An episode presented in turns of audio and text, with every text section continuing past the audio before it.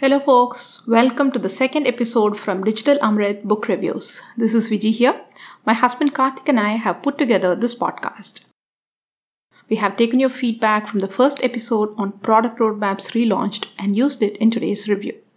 Today, we will be looking at Radical Focus, a book which introduces the concept of OKRs, objectives and key results, and how they can be used in organizations as well as in our personal lives. Well, what are OKRs and how can they help you? Let's consider these fictional situations. You're part of a team, and every day your team leader changes the priority. Something that was urgent yesterday is no longer urgent today, or vice versa. Obviously, this can be incredibly frustrating. Or how about this? You're in a team which is working hard, doing things right, and everything is going on smoothly. All your metrics are great, but you don't seem to be selling more or your customers continue to be unhappy, or maybe the rest of the organization does not understand what you are building. How about this? You attend your organization's town hall or read a communication about the organization's goals for the next year. You're unable to figure out how this whole thing applies to you, and you end up either crashing the email or zoning out of the boring presentation. Maybe you are the one who is communicating your strategy to your employees and they just don't seem to be getting it. All of these situations have a common theme. How do we set goals for an organization and how do we achieve them? Also, how do we ensure that these larger goals are applicable to teams and to individuals so that there is alignment throughout the organization? OKRs, objectives, and key results are a fantastic way of achieving all of the above. Before we dive deeper into OKRs, let's talk a bit about the book and its author, Christina Wodtke. The author has founded two consulting startups, led redesigns and initial product offerings at LinkedIn, Zynga, Yahoo, amongst others. Now she runs her own consulting firm to advise startups to focus on execution by using OKRs. Radical Focus is written in the business fable style popularized by Patrick Lencioni and Eliyahu Goldratt. Patrick Lencioni is famous for death by meetings and five dysfunctions of a team, and Eliyahu Goldratt for the theory of constraints and the goal. Since it's a fable, the first two thirds of the book focuses on the story that brings the need for focus and execution to the forefront and how OKRs can help in doing this. The last third of the book has all the theory and practical advice for implementing OKRs in your organization or in your personal life. This is a short book at 167 pages, even with both these sections put together, about the same size as any of Patrick Lencioni's books. Let's talk about the fable first before getting into the theory. A warning here there are minor spoilers, but nothing that should stop you from enjoying it when you read the actual book. The fable is centered around Hannah and Jack. They come from different backgrounds, but they both love tea. Hannah is an MBA and an American of Chinese descent was grown up drinking her parents' specialty. Jack is British, studying human centered design at Stanford, and like Hannah, has grown up drinking tea. They realize that they have their passion for tea in common at a chance meeting in a cafe and decide to form a startup, TeaBee. Their struggle to make things work forms the rest of the fable. When they start TeaBee, their vision is to provide great tea to fine restaurants and discerning cafes. But as time goes by, they find out that their current business model does not generate enough revenue, and Hannah decides to pivot. By this time, she has found out that Jack and she have different perspectives and priorities on what is important. They've come to an understanding, pivot, and then a new problem arises. Hannah gets frustrated by the lack of progress towards their goals, as well as getting buy in from the team. Their funder advises them about OKRs which they implement for the first time and fail spectacularly. A new CTO, Rafael, who's been part of many startups, joins TeaBee.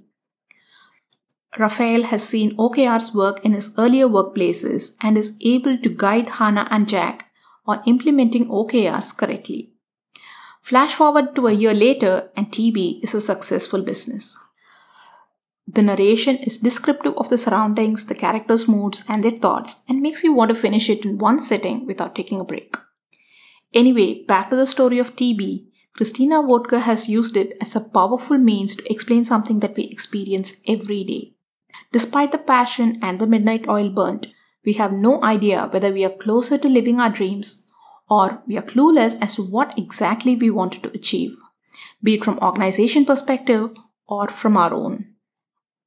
And now let's go to the second portion of the book, the theory and the practice. Let's talk a bit about the basic theory. Let's start with the four situations described before.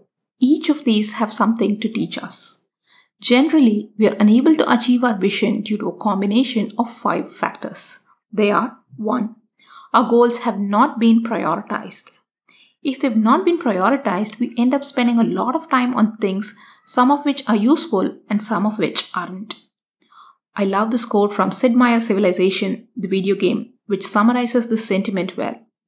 A man who chases two rabbits catches neither. Second, we have not communicated these goals well. Your goals should become part of your business as usual work.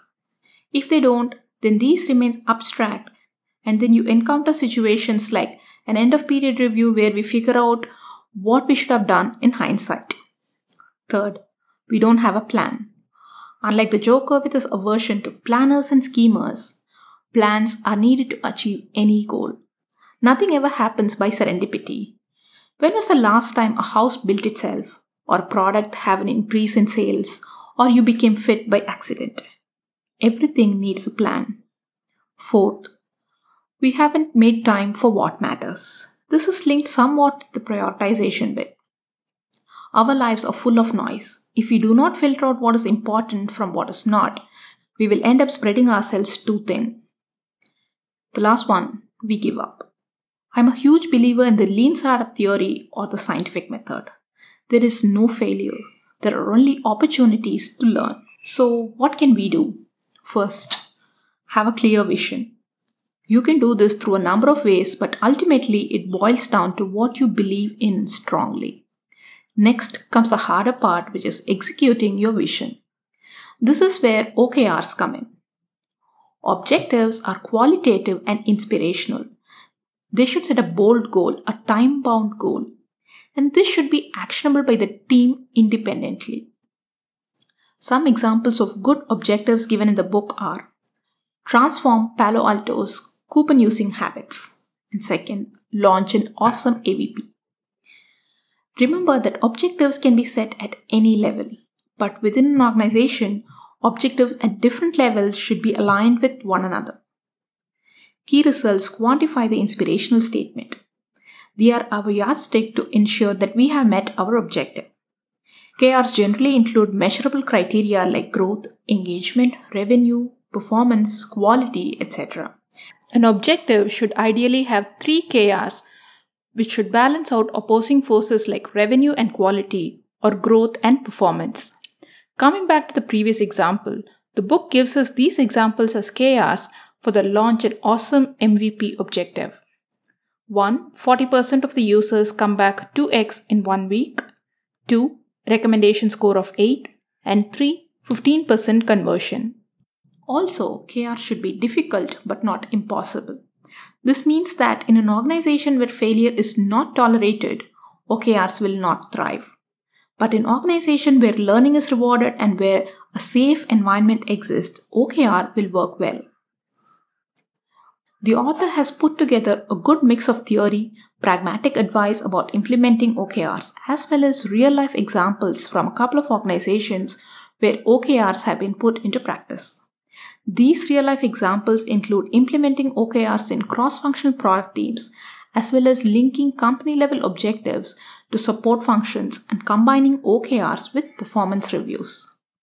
The pragmatic advice consists of figuring out OKRs, providing a framework to implement them, and a combination of quick tips on usage of OKRs drawn from experience. You will have to read the book to get a perspective on this. OKRs are great because they are easy to communicate, they set a clear goal, they cascade well down an organization, and they can become part of the BAU. But like many simple things, implementing them will require dedication and hard work. As you might have guessed by now, we highly recommend Radical Focus. It provides a great introduction to OKRs. Thanks for listening to our podcast. Please share your comments and feedback. We promise to act on them. Thank you very much. Bye.